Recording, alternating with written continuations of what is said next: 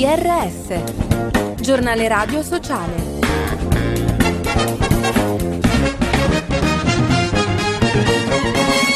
Bentrovati all'ascolto del giornale radio sociale da Fabio Piccolino. Problemi di inclusione, gli alunni con disabilità che frequentano le scuole italiane sono in aumento, ma tra gli insegnanti di sostegno 1 su 3 non ha una formazione specifica e il 12% viene assegnato in ritardo. Sono alcuni dei dati ISTAT relativi allo scorso anno scolastico che evidenziano inoltre una forte discontinuità nella didattica.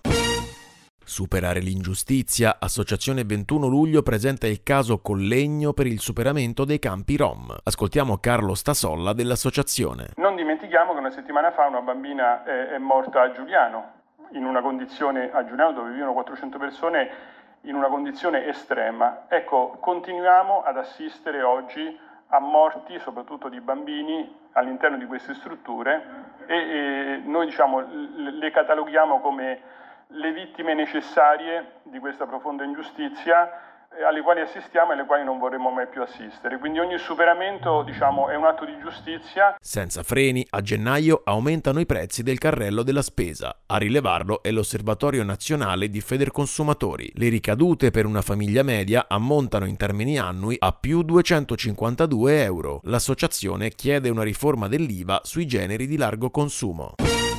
365 giorni dopo è passato un anno dal terribile terremoto in Turchia e Siria che ha causato oltre 60.000 vittime. La Commissione europea ha stanziato 26 milioni di euro in aiuti umanitari a sostegno dei rifugiati vulnerabili e delle comunità che li ospitano. Le maggiori priorità sono garantire l'accesso all'istruzione e fornire protezione alle comunità.